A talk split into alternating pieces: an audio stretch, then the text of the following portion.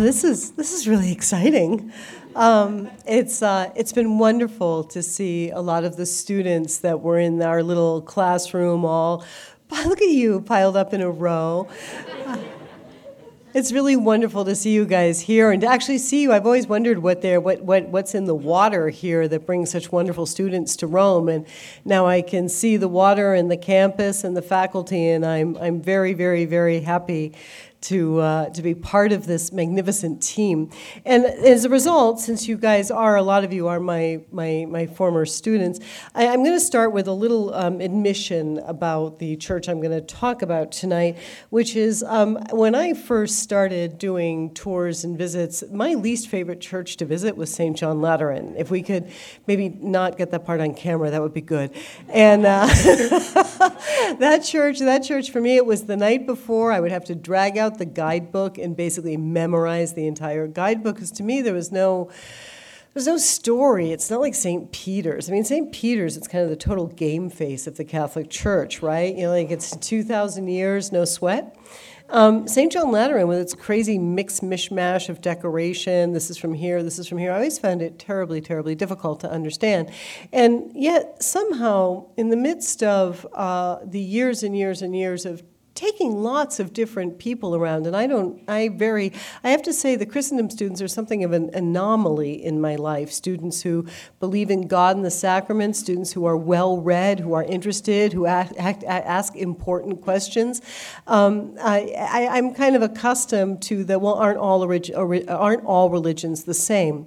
And this um, this this talk actually comes out of the day i realized that st john lateran is the church that explains to us no, not all religions are the same. And what's even more, what, what makes this church so special, so now it's the one I look forward to on the itinerary, so this just lets you know every now and then you hit a class you don't like, maybe mine, and eventually muscle through, get past the gag reflex, and a whole world of possibilities open. if I may quote Ratatouille. And. I didn't want to let you down. Life's not complete without a Pixar reference, is it? All right. So, when the thing about St. John Lateran, the thing about talking about these early Christian basilicas, is that we can start with words of jubilation. It's a, it's a structure, it's a building, it's a world that talks about happiness, it talks about gratitude. It's a very, very exciting language that we see in, the, in that of early Christian churches. So when Eusebius, Bishop of Caesarea, he writes in the concluding book of his ecclesiastical histories all the things that have happened, he says, Justly indeed shall we add a complete discourse on the renovation of churches, yielding to the Spirit of God, inviting us in the following manner Sing to the Lord a new song. He has done wonderful works. And so that is the beginning of our story this evening. Eusebius was witness to the most dire of persecutions, that of Diocletian and Galerius, which killed about 3,500 Christians. This is the conservative estimate, between 301 and 305. They included St. Sebastian, St. Agnes, St. Gennaro, just keep going. But he lived long enough Eusebius lived long enough to see the reversal of the edicts of persecution, the legalization of the Christian religion, and the construction of the first churches. So Eusebius's words they resonate with joy and wonder, the same wide-eyed bubbling amazement of one who's been miraculously cured. And Constantine's biographer marveled that after the dreadful spectacle of the sufferings of the martyr, we have been privileged to see and celebrate such things that many of the martyrs before us craved to see and did not. And so I put up this painting I happen to really love. I have a kind of a crazed passion for Gérôme as a painter.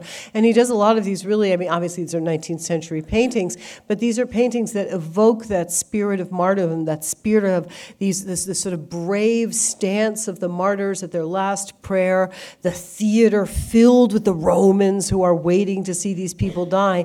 And just imagining for a second what it was like to live through that period where from 301 and 305 basically it's a question of your next door neighbor one day um, family members you hear about being taken the next day a shop is closed a business is closed and you know it's only a matter of time until it gets to you. And then the next thing you know you have an emperor who comes along and not only uh, ends the persecution, only the persecution's over, but you now have an emperor who is willing to legalize the church and to pay for its early Christian churches. So it is through the eyes of Eusebius and the new, newly legalized Christian community in Rome that I am proposing to look at the first spaces of Christian worship. And I, and I want to draw out something very important, which is that unique element to early Christian churches. There is an element to these churches where the Christians are expressing their uniqueness. And in 2017, I was, you guys all know, all of my class, you all know I kind of drop the pretense from every now and then and say, okay, listen, we're talking about 2,000 years ago, but really we're talking about right now. So we're having a drop the pretense moment. It's a way of understanding that there's this, there's this, there's an incredible uniqueness about Christianity, which we knew from the very beginning when we first got to make our mark in the architectural fabric of the city of Rome. So, um, Constantine entered Rome. Whoops, sorry, I'm getting this backwards. Constantine entered Rome in triumph. He entered after his defeat of Maxentius at the Milvian Bridge and on October 28th of 312. He would have come through the Porta Flaminia. It didn't look like this. This has been redone by Bernini, but Pazienza. Uh, he entered the northern gate, which is closest to the bridge, and he would have passed along the Via Lata. And the Via Lata, oops, Daisy, the Via Lata, let's see, there you go. The Via Lata. Thank you. Thank you. That's that's me doing PowerPoint. And every you know, you know, I like to take a bow when I finally get an animation going. Um, the um, he would pass along. That's the that's the main street. You guys know today is Via del Corso. It goes straight down, and that circle is where the Temple of Jupiter Optimus Maximus would have been. Um, the Via Lata bore the marks of triumph of the fifty odd Caesars that had come before Constantine. So from Augustus to Maxentius, they had left. 22 equestrian statues, 36 triumphal arches, two triumphal columns, and a partridge in a pear tree. No, and an, and an endless array of victory, victory temples stretching from the Campus, Campus Martius to the Forum Imperiale. Now, Constantine's victory was no ordinary one. It was attributed to a new god. And so Constantine's victory is both old in the tradition of Rome, and it's new. He follows antique customs. He, he, decided to dedicate a new temple to the god who had assured his victory, but this time he did not dedicate the temple to Mars or Jupiter or the like. He dedicated it to the Christian God, Christ the Savior, whose cross seen in a vision had led the emperor to victory at his battle at the Milvian Bridge. Constantine legalized the oft persecuted religion, bestowed great endowments on the cult. No wonder the jubilation can be heard from among the Christians from Lactantius to Eusebius. After 250 years of intermittent persecution, the Christians would be able to state their creed and bear witness to their God and their joy in architecture in Rome, for all of you who have been there, the most visible sign of perpetuity throughout the Mediterranean. It's how we make our mark in the Mediterranean. You want to be remembered? Build to be remembered. So, here are the Christians with, ugh, here are the, so here, right, me technology, not a happy thing. The, um, so here are the Christians finally, you know, able to gather together and they're able to start thinking about of what they're going to do. And they'd had centuries to think about this. I mean, honestly, the Christians for centuries have had possibilities of thinking, gosh, if I were legal and I could build a church, what would it look like? They had gathered in house churches all over the empire, um, accommodating a Roman domus, a Roman house or a private home, or sometimes an apartment building, to their needs. And you can see here the wonderful um, example of Dura Europos, where you see the, the, the, the different spaces. There were 25 house churches churches dotted around the city of Rome, and they kind of got lost. They were easily hidden amid the 44,000 insulae, or apartment buildings, that were in Rome in the, in the fourth century. They were unobtrusive, but nonetheless, they managed to serve the Christian community for generations. They gathered them for baptism and catechesis, and in the dining room, the oikos, they were able to gather for the common meal. And so you can see uh, how they, you can sort of see this arrangement of a house where, for example, they broke through on one wall in order to be able to create a large space for the, a large space for their dining room for the Eucharist, and then they have a teaching room, and then they had a little room of the baths, which was trans, trans, transformed into a kind of baptistry.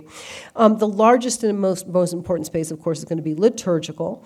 Um, the new churches would seek, with the new churches that they would build under Constantine, would still try to be homes, houses, but they would try try to gather more people under one ro- roof, all brothers and sisters in Christ, and they would need more space. And they would also need a more orderly organization of worship. So, for the 275 years of their existence, the Christians had been around temples. Rome was bursting at the seams with temples, dedicated to everything from Jupiter Optimus Maximus, which is the temple you see here, Rome's supreme deity, and to the latest emperor who had been duly apotheosized, apotheosized into a god. Hundreds, if not thousands, of Christians have been killed for refusing to sacrifice at these temples, and after 3,000 years of defying Roman deities, they would certainly they would certainly design their houses of worship to distinguish them from those of the false gods. So the Roman the Roman temple reveals, you guys all remember the Roman temple class, Roman temples reveal the fundamental tenets of the Roman religion. They are first and foremost raised high upon a podium. So you'll see the fact that they're lifted way up off the ground. The fundamental message of the, of the podium is the gods don't really like you and they don't want to live on the same floor as you. Um, in the case of Jupiter, who really doesn't like you, he lives on the top of the hill and then on top of a podium. So the, the, the, the pagan temples make a point of dwarfing the, the followers followers of the god. Then, when you look beyond it, you see the cella. I feel like pulling a pop quiz out right now, but I won't. Um, the cella from which we get our word cell or cellar, um, the word the cellar, the internal space, was enclosed and windowless, and it was contained the statue of the god and the remains of the offerings. As you know, or as you may or may not know, few people were allowed into the dwelling of the god. So going into that space of the cella was somewhat rare. Um, you went in if you were a priest, bringing the remnants of the remnants of the sacrifice, but essentially, I find that the internal cell of a pagan deity is very similar similar to the room of an adolescent. It's dark. They like to stay in the dark with the remains of old pizza boxes. Uh, anyway, um, the altar stood on an enclosure.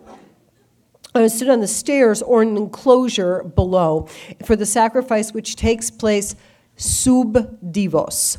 So basically, under the gods, the gods are here, the sacrifice is having here, happening here, the twain do not meet. So what I'm trying to illustrate for you, what I'm trying for those of you who haven't stood there in the, in the forum with me talking about it, but what I'm trying to illustrate to you is that the Roman temples are, are, are creating a distance between men and gods. The gods are in the heaven, the men are down on earth, and you send up enough smoldering pig fat to keep them away from you. And so it is a very, very, very clear and distinct difference. The the temple exteriors, however, were lavishly decorated. They were the most exotic marbles that were looted from Rome's many conquests. The ashlar masonry, the, the blocks of marble placed together, it's a building technique of the gods. It gives stability and majesty to the structures. The bronze reliefs grace the pediments, the ornate friezes, the metopes articulated the elegant and proportionate architecture. The buildings were glamorous they were awe inspiring on the outside, and yet they were empty and rancid on the inside. And that is perhaps the best architectural illustration of what was a fatally flawed religion. So the Christians would avoid practically every aspect of the Roman temple except except its message of victory. When the time came, they would reinterpret both beauty and triumph in their own unique fashion. So, the next type of building we run into is the Mithraeum. And again, um, my former students all know there's nothing I love more than making fun of Mithras. Um, there was another, so there is the, uh, the Mithraeum was the shrine dedicated to the Persian god Mithras, who sacrificed a primogenital bull. Um, and therefore brought forth good things of the world. There are, in the ex Roman Empire, there have been 420 excavated Mithraeum. That is a lot of information about the space where the, the followers of this cult worshiped. There are 420, there are 90 in the city of Rome. They were very frequent imperial topography. The Christians found their houses of worship often side by side with these crazy Mithraea. The Santa Prisca up on the, up on the Aventine Hill, right next door to a Mithraeum. San Clemente, which many, many, many of you know, right next door to a Mithraeum. And so uh, the, the, the Christians actually are the, one of the better sources for the Mithraic practices because the Mithraeans can't be bothered to write anything down. Um, the, um, the Mithraian was similar to a house church in that it was generally built inside a domus or an insula. However, despite the legal status of Mithras, Mithras was never illegal in Rome, and on some occasions, the construction of these cults, these, these cult cells, were actually paid for by the government. So they're not hurting for money, they don't have to hide anything, but their, sol- their cells are very, very small. The largest in all of the 420 is in the Baths of Caracalla. It measured 75 feet long and 32 feet wide, which is the size of, it's my favorite fun fact, it's the size of San Carlino. San Carlino is the smallest church in Rome. It can fit inside one of the piers of St. Peter's, and that is the size of the largest Mithraea ever, Mithraeum ever found. It held 240 people, the Mithraeum of the Baths of Caracalla. Unlike Christianity, Mithraism was an exclusive religion. It was prohibited to women to begin with. The spaces indicated levels attained in the cult, but there's no clear progression from one, one space to the other. This is the, this is the Mithraeum of Caracalla. The Christians will borrow nothing from these spaces. This is the kind of strange articulation of the spaces where you don't really understand where you are in Mithraism. Surprise, surprise. Um, it is useful for them to see modern history. So, so this is where I get to the point where you have modern history. Um, likes to compare Christianity with Mithras. As a matter of fact, much of this talk comes out of being in San Clemente one day, just kind of minding my own business, and uh, and I hear this group come up next to me, and they're explaining, well, you know, Mithras and Jesus, they're basically the same thing. They all come from the same root. You see, Mithras has seven sacraments, seven levels. Christianity has seven sacraments. It's basically all the same thing. Mithras sacrificed a bull. It's et cetera, et cetera. And and I just I started thinking, well, how can you say that in this building? This building tells you a, the the building tells you the exact opposite, which is where the core of this talk comes from. How the architecture in a world which speaks through architecture tells you what you need to know. So, what is the big difference between the modifications? Uh, what is one of the biggest difference? One of the most telling differences is the modification a Mithrin will make, the Mithrins make to their spaces. When they take over a space, they vault the roof and they lower it. So if this roof were already this height, if you're Mithrins, they'll drop the roof, they'll puncture little holes in the roof to create a kind of um, starry sky effect. So the idea is you have like almost like constellations in the heavens. Uh, the Mithrans look for darkness in their buildings. As a matter of fact, Tertullian, who does not like them very much, calls their religious spaces strongholds of darkness. And this has been used, believe it or not, this is their big argument. You know, aha, Christianity is just another form of Mithraism. Aha, they say. Mithras was born in a cave, Jesus was born in a cave they are obviously the same person. Um, yes, Jesus was born in a cave. He did leave the cave. If my recollection is correct, and I realize we have some scripture scholars here, so I don't want to step on your turf, but I think they killed Jesus and put him in another cave, and he left again. So. my understanding from the New Testament is that Jesus doesn't really do caves.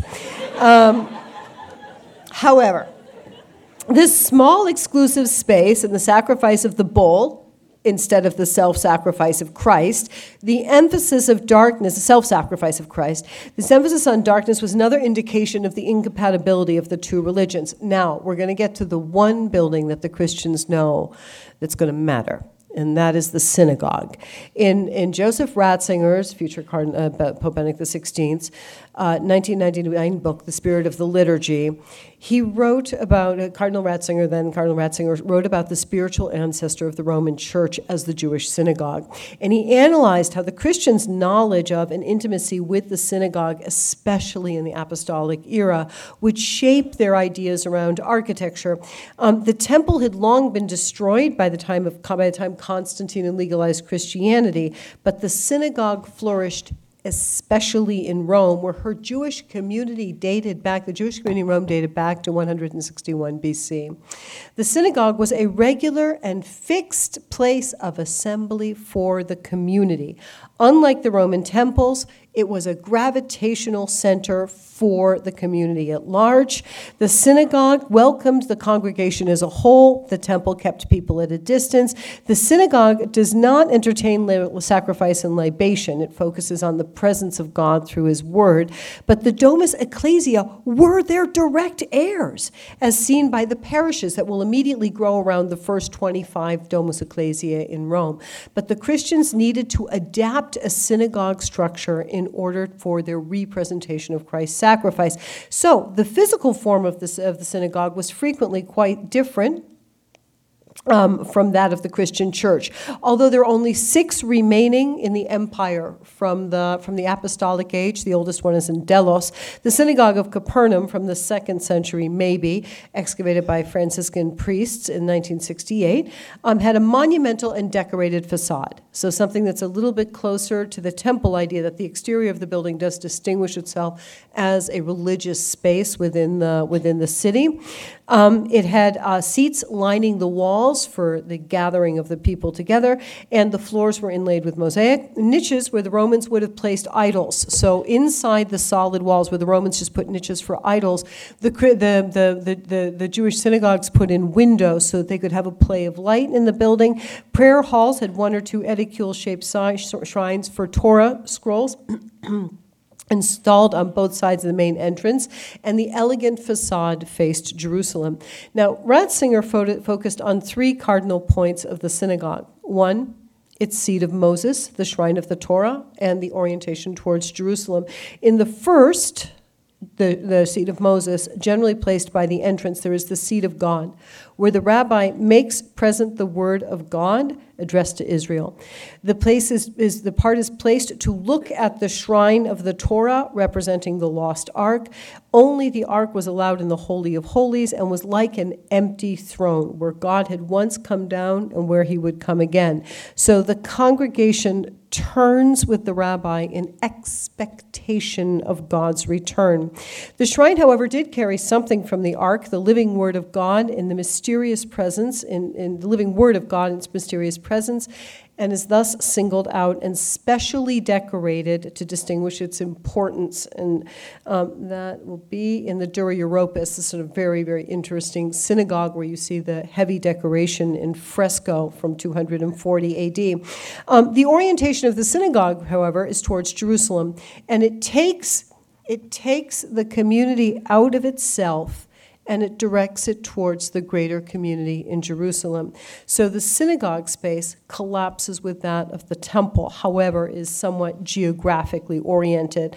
Um, the presence of God, the expectation, and connection with the larger community are fundamentally present in early Christian churches, although the Christians must adapt the physical form of the building to be able to represent sacrifice. So, after all that, what is it the Christians will end up building in Rome? So the Christians gather they're, they're legalized. In 313, the Christians now have an opportunity to assert their identity. I must make a little um, parenthesis that it's important to realize Constantine was not in Rome in 313. Constantine was very rarely in Rome, and his plans were already fixed towards Constantinople. So, something I'd like to kind of get rid of right away is the idea that Constantine was somehow micromanaging the construction of the basilicas. He left massive in endowments. a little bit later, when we get to the things that he gave to St. John Lateran, it's, it's, it's astonishing. He left amazing endowments for the Christians, but the Christians will be making their own decisions about what the building will look like. So this is not Constantine designing our buildings for us. Um, the, um, the, the, the practical case for today is, uh, first of all, the characteristics that we're going to find in early Christian churches. These are the sort of sort of thematic. Uh, one of the things that makes them very unique and they're concerned about is rejoicing like you heard with Eusebius sing to the Lord a new song because he has done wondrous things. Uniqueness, which I cannot possibly stress enough. The Christians, the people can tell you that the Christians were all the same and all the religions are the same, but the Christians know in 300 that they're the only people who lose their jobs. They're the only ones who get, you know, publicly executed for believing what they believe. The Christians always knew they were unique. So this this this concept that somehow Mithraism, the, the religion of Isis, they're all the same monomyth. Christians don't fall for that one.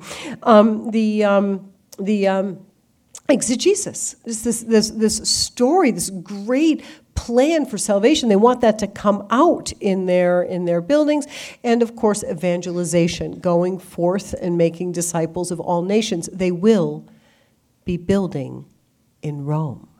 Rome, which the very first thing Rome did after it was founded was to found its religion. Jupiter and, and Vesta they have been there for over a thousand years. The Romans make their statements through religious buildings. The stakes are high for the Christians. There is a lot to be said in this, in this construction. At any rate, um, this is so St. John Lateran was, um, was built, it was, it was actually dedicated on November 9th of 324, and it was consecrated as the first legally built Christian church in the world. And it was named the Church of Christ the Savior. It was built at the expense of the emperor Emperor. This is the Cathedral of Rome. It is the showcase of Christianity to the world.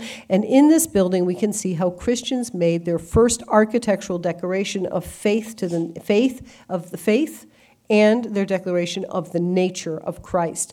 The placement, however, was not overly promising. You may see St. John Lateran there in the background, you know, amid the shrubs. Uh, that would be the city wall in front of it. So Constantine legalized Christianity and he was building churches, but only one of the six he built was within the city wall. What is more, he um, had to build it on property that belonged to his wife's family. So it was his own personal property. And, and I think the, the, the sweetest part is the part how it's right next to the walls. So to me, the general message that the placement of St. John Lateran is being given, that Christians are being given by the city is okay, uh, I guess we have to let you in now, but please stay in the foyer because we don't want you in the living room. And just as kind of a fun fact about the history of Rome, it will take 200 years for the Christians to get from St. John Lateran into the Forum because that's how deep the hostility is towards them. Um, as the um, the, uh, the, the, the, it's just uh, this um, it's kind of a cool representation of uh, the, what the church looked like in 1300. You can see it over, um, you can see it over towards the side facing outwards. Um, the, um, the, the property, it was almost, the, not only the wife of Constantine, but it came from the Praetorian Guard that had the bad taste to fight for Maxentius. The name of the Lateran comes from the previous owners, which is the Lateranensi, who were killed in the first century AD after plotting to kill Nero. Can only imagine what would have happened if they had succeeded. Um, the, um, the, the, the, uh, the, the church today, the church today wears an imposing facade. This is always this is the hardest part of understanding this church because one of the very first things the Christians were interested in is what is your first impression of the church. And so you walk up to a, to a facade that was built in 1730. It's by Galileo. It's by I'm sorry. It's by Alessandro Galilei, who is a um, uh, uh, is, he's working in the 18th century. It kind of looks like the Trevi Fountain on steroids.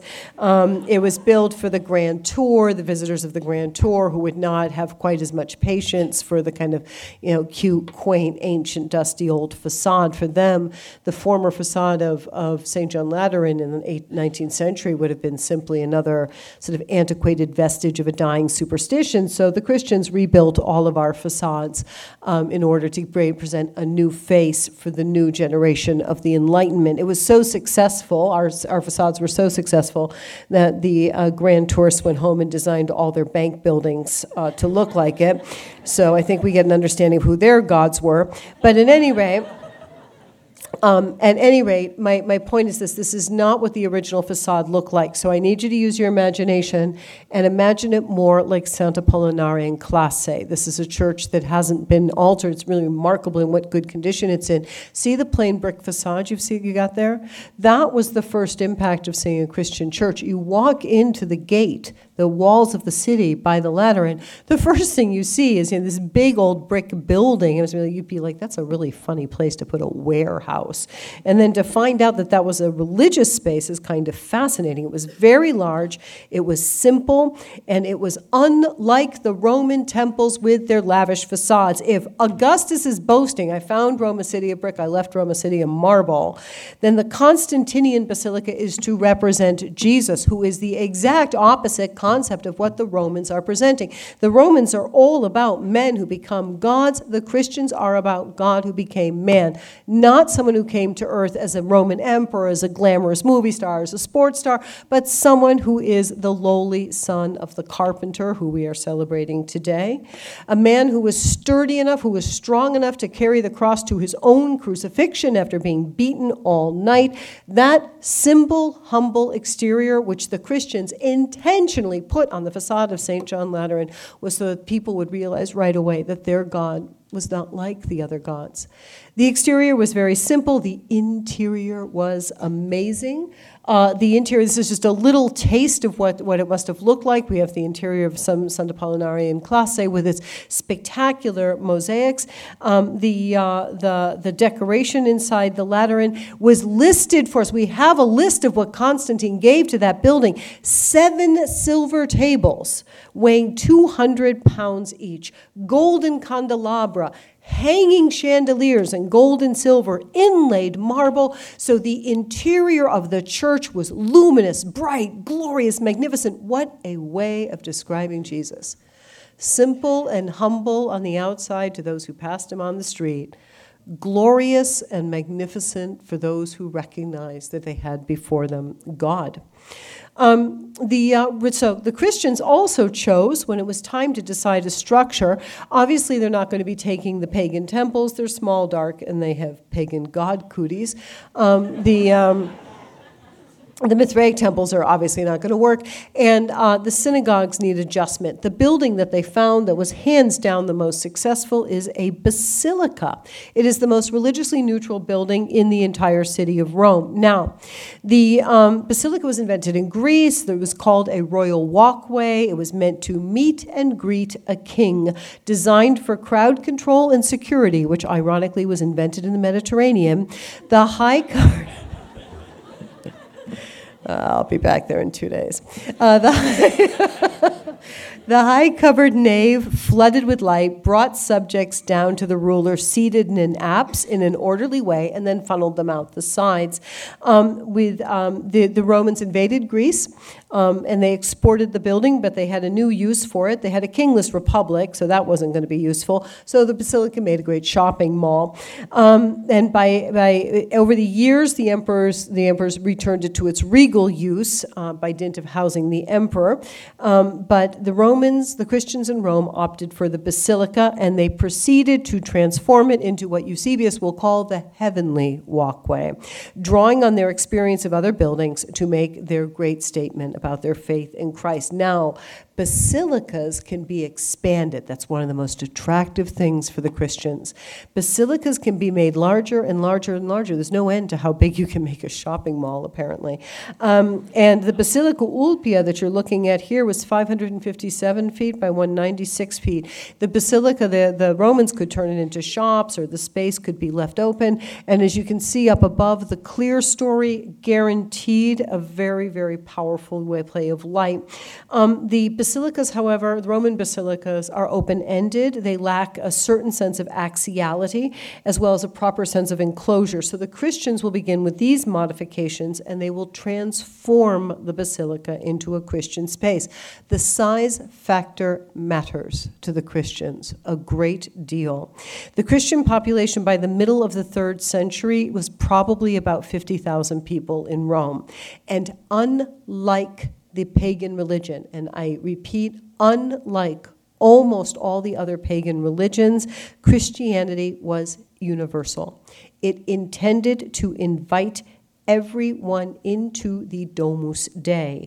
The earliest Christian basilicas, such as San Crisogono, we actually believe that San Crisogono might have been built right before the legalization of Christianity. The Christians are already messing around with this building in Trastevere. You can find it underneath the actual Basilica of Crisogono. They're already thinking in terms of building a basilica. And so this one, the San Crisogono Basilica, you can see the darker shaded one is next to the new basilica. They actually built it side by side. Um, the original 164 feet long. It's about the same size as San Clemente for those of you who know it. That church could hold up to 1,400 people. So that's five times the capacity of the largest Mithraeum. The Romans, this, this idea of everybody welcome, the first thing they want is a building that can make sure nobody feels left out. The Roman worship sub divos emphasizes the distance of the gods. And for the Romans viewed, the Romans viewed, quote, humans as mortal gods, gods mortal humans. This is again from Spirit of the Liturgy. Christians, exactly the opposite. God become man to walk among men and share in their humanity. The church, as Christ, as the church, as Christ allowed all to gather together with God with no exclusion. They need big spaces. Little, so the little remains of the fourth century St. John Lateran um, it's almost nothing is actually left except for the floor plan. And this rather strange design here on the left hand side. If you see the dark parts that are reinforced, you see they're kind of dark elements that have been super reinforced. That's the part that was excavated during the excavations in the 1930s, where they found the actual outline of the church. The one of the very few things that is still in the church today, St. John Lateran today, from before, is the floor plan, the amount of actual covered space the Christians are building for size. So St. John Lateran was an enormous church. Um, it had a 300 foot nave. It was the it, it was uh, it could hold about 200 priests, and again, it was able to hold about a thousand faithful. Um, the um, the churches are described by Richard Krautheimer as one of my favorite um, archaeologists for this period or historians of this period. And he describes them as big old barns, which is um, not really that far off, in all honesty. The Christians also will alter the basilica to return to the axiality. There's an entrance door and there's a point of, there's a point of destination. So instead of the Roman pagan basilicas where you can come in any door the same way a shopping mall wants you to have easy access to all the different stores, in the case of the um, in the case of St. John Lateran, there is one entrance. There's a there's an entrance wall, and then you are you are headed towards a space. The high central nave, the two lateral side aisles, but you're heading down definitely a very specific space. As a matter of fact, early church historian William MacDonald underscores that the desire and necessity to center focus and to celebrate architecturally a specific feature or space is an outstanding characteristic of Christian architecture. So the nave is what they called that space. That big open aisle down the center, the nave, the navis, the boat, where everybody gets into the same boat. And once you get into the same boat, you definitely want to arrive at destination. So the beauty of the way these are organized is that you get into the you get into the church, you get into the boat with the others that you're there with today, that have been there in the past, that will be there in the future, and you're going someplace. You're looking for the place to put down anchor at Safe Harbor, which is one of the reasons why the anchor is one of the most common images in the early Christian church.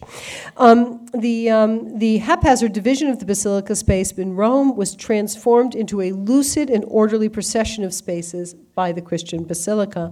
Unlike Mithraic cults, where spaces were grafted onto each other, the Christian space represents a progression, and the church looked to the east, as in the Canticle of Zechariah, through the depths of his mercy in which he has visited us arising from the east.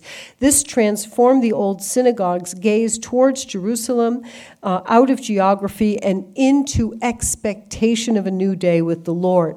And as a matter of fact, Eusebius draws this distinction when he says, The glory of this latter house, the Christian churches, shall far exceed, exceed the former.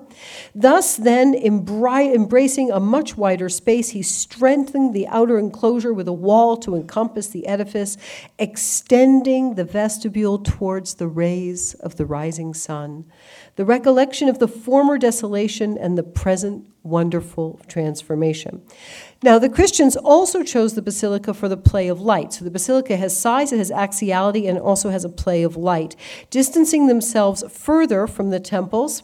Um, Christians exploited the use of light in churches, particularly through the clerestory. This is one of my favorite photos of St. John Lateran. It's the it's the 1564 ceiling, but if you see what I'm after, the very very large windows that are flooding that center space with with with light, and um, it uh, it becomes the, the there were 20 per side. Originally there there are fewer windows now. Originally there were 20 windows per side in the clerestory, so the light the, the the nave would have been flooded with light, but the double side aisles on either either side would have been in shadow. So when you came into the side of the church, you were drawn towards the light. The light became kind of like a force that made you want to get closer and closer.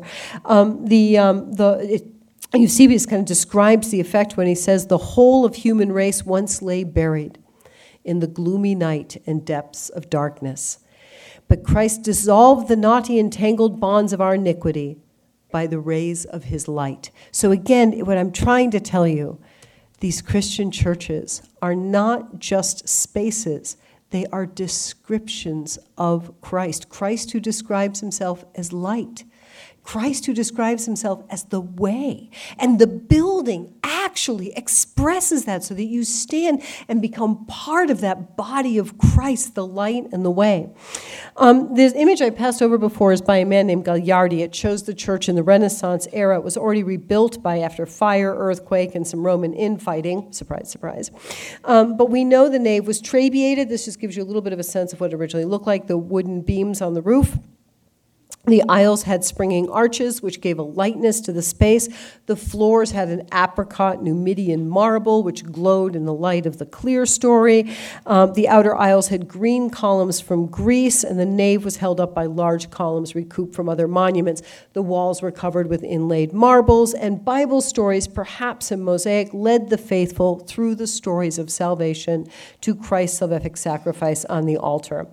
First Christian architects composed spaces that, that imitate and intimate, intimate the universe in a transcendent and symbolic terms. It was a very creative style, in sharp contrast to the clouded and uncertain aspects of the world they lived in the entire assembly hall of the Christian church was subordinated to the place of the altar. So, all the progression, all the light, all the decoration, where are you going? You're going to the altar, where the living presence of Christ would come. Here, too, um, the Christians had to adapt the synagogue's Torah shrine into the place of the Eucharistic sacrifice. The altar raised on the apse drew the faithful along a path a faithful path and recollection of man's encounters with God on mountains. So you're, you're eventually towards the end you rise up to a raised altar, like, like you do when you encounter God on Sinai and Tabor, on Tabor and, and Calvary. The altar was always the most decorated part in these early Christian churches. The Liber Pontificalis tells us of the fastigium, which was a precious canopy. And so this kind of strange picture because it's gone. We don't have it anymore, and there are not very many buildings that have it. But if you look at that sort of arch and you look at the center, you see there's a kind of a strange secondary arch. It looks like they built a triumphal arch right in the middle of the church. This was kind of, it's a very kind of, this is, um, this gives you an idea of what they, this is one thing that's apparently a fastigium which has been excavated. So this is like a strange little, like a frontal or a frame. And so the fastigium in St. John Lateran was dedicated was decorated with bronze columns and it was it was decorated with 2,025 pounds of beaten silver donated by Constantine. The dazzling luminosity helped reinforce among the faithful the presence of the Lord and, and, and, and, and made the universe in their midst. The lavish interior earned the basilica the name, the, the name of the Basilica Aurea, which has a very stark, very, very distressing recollection of the Domus Aurea of Nero, but it was called the Golden Basilica. Uh, the luminosity and lightness of the structures allowed the physical world to fall away from the faithful who could find themselves out of the realm of space and time before God. If Christ's kingdom was not of this world, St. John Lateran was the closest that one would come to seeing it or being able to imagine it on earth.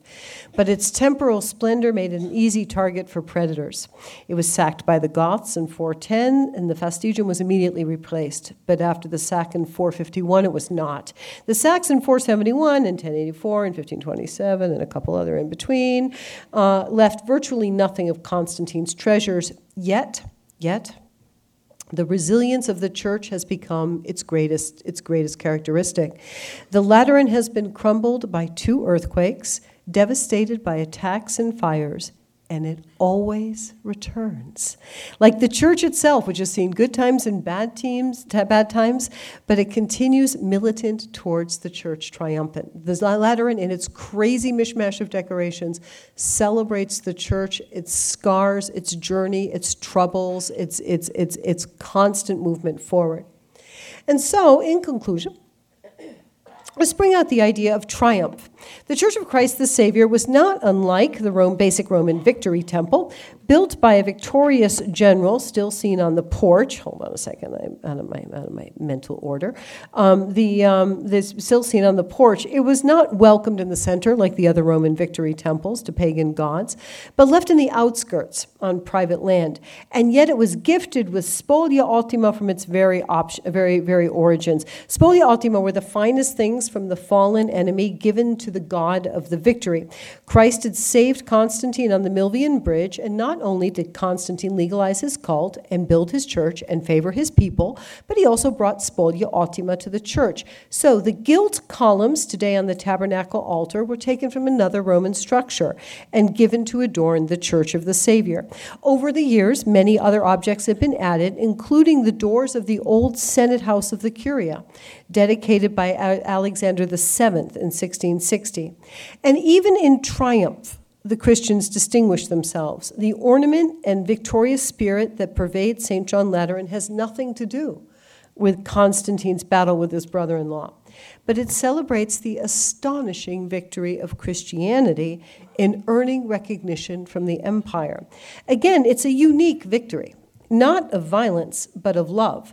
The trophies, statues, and ornaments play homage to the only casualties of the 300 year battle to make Rome Christian.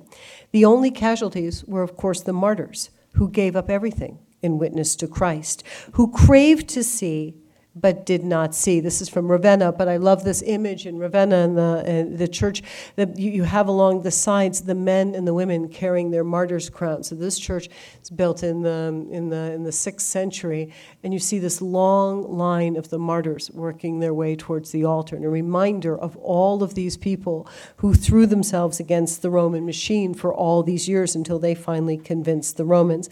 St. John Lateran is the illustration of the Christian struggle. It's unique faith and its almighty God admonishes the faithful in the words of Luke 10:24 that blessed are the eyes which see the things that you see. Thank you.